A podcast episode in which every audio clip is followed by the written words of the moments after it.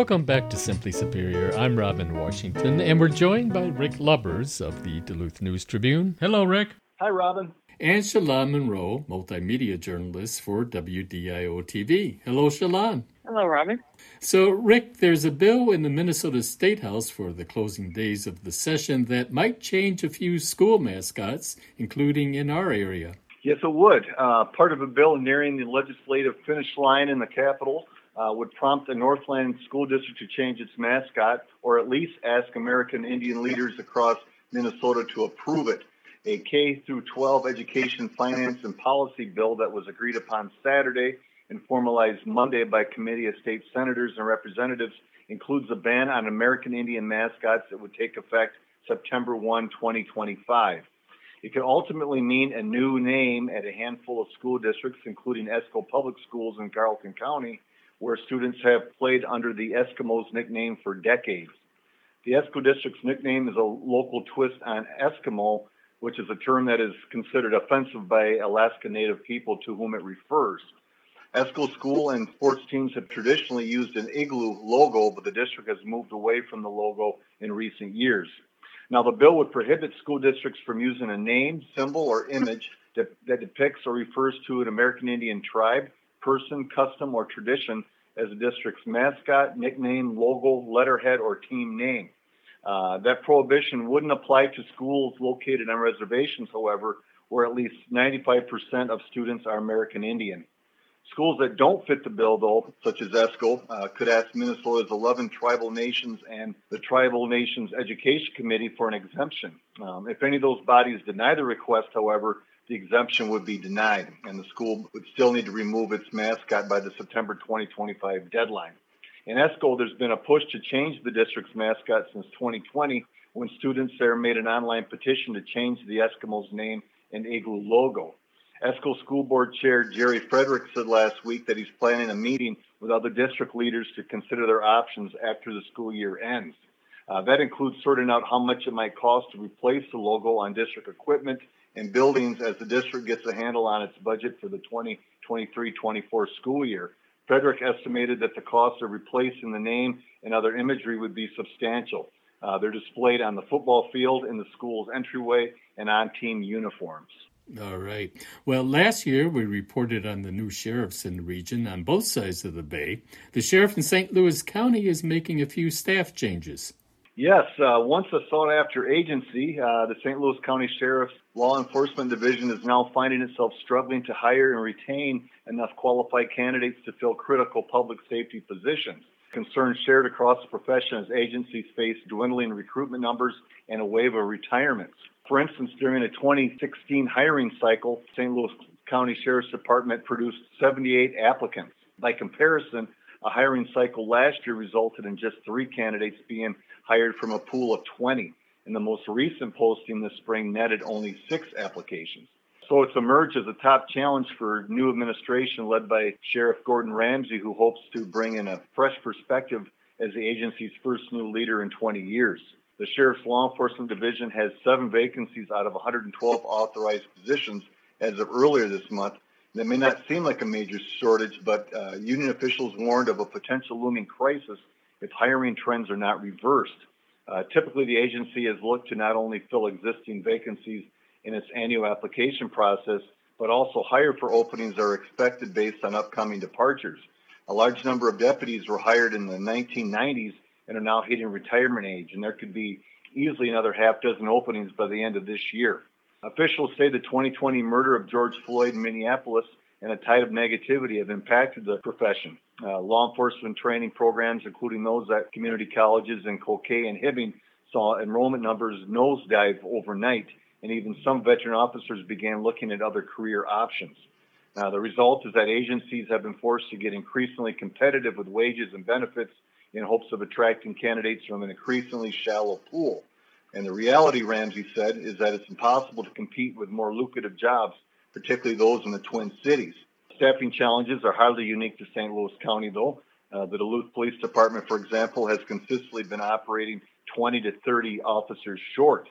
Since taking office, Ramsay said he's also met with the union representing the jail and 911 employees and undertaken efforts to bolster staffing levels in those divisions. While 16 correction officers have been hired in the past year, nine out of 53 positions still remain open as of May 1. Uh, meanwhile, at the 911 dispatch center, a strong hiring campaign over the winter dr- drastically improved the stability of that division. Vacancies remain for only about three full time positions. All right. And we should point out that Sheriff Gordon Ramsay, by the way, is not to be confused with the Gordon Ramsay of culinary fame, although the two have met each other. But speaking of celebrities, it's probably a good idea not to steal their shoes. yes. Uh, federal prosecutors have charged a man with stealing a pair of Judy Garland's famed ruby slippers from a Grand Rapids museum nearly 18 years ago. A grand jury on Tuesday indicted 76 year old Terry John Martin of Rio Grande Rapids in the 2005 heist of the iconic artifacts from the Judy Garland Museum, according to a statement from the U.S. Attorney's Office in North Dakota. Martin is charged with one count of theft of major artwork uh, no further details were released on the circumstances that led to Martin's indictment or whether authorities are still pursuing other suspects. Uh, the slippers were notoriously taken while on loan to Garland's Birthplace Museum in August 2005. They were recovered by the FBI and the Grand Rapids Police Department in Minneapolis in July 2018, but the investigation at the time was said to be ongoing and authorities have remained tight lipped.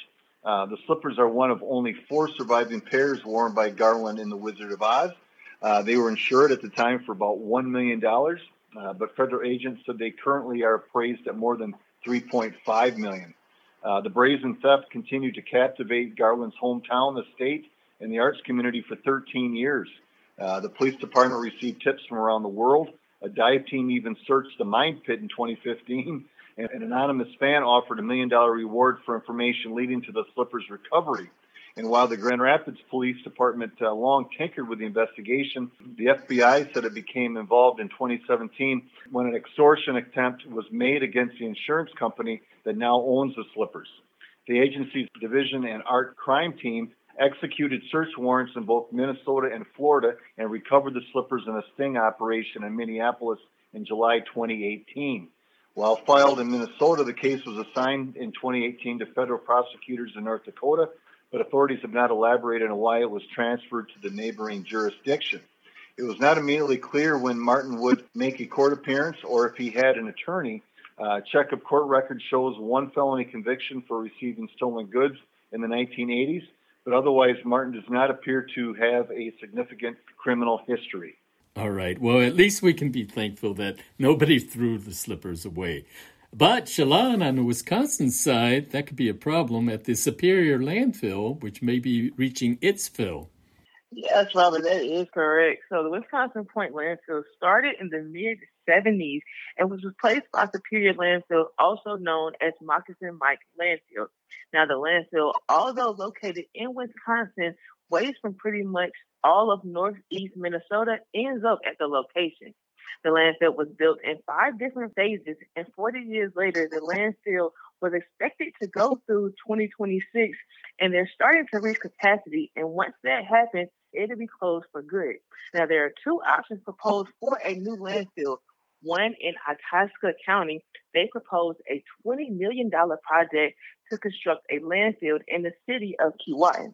And in St. Louis County, they have proposed another $20 million project for a new landfill with the site in Canyon being the location of interest. The Minnesota House is expected to decide on both bills before the current legislation session ends on May the 22nd. But if approved, the project will take time. So a lot of time, but you got to have somewhere for all this trash to go. Absolutely. Well, again, we're glad there's no slippers in it. We've been joined by Shalon Monroe, multimedia journalist for WDIO TV. Thank you, Shalon. Thank you so much, Robert. And Rick Lubbers, executive editor of the Duluth News Tribune. Thank you, Rick.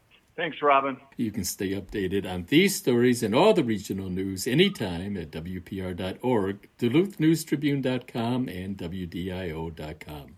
And that's it for this edition of Simply Superior. We leave you with more of the music of The Scarlet Goodbye. I'm Robin Washington. Stay safe, everyone.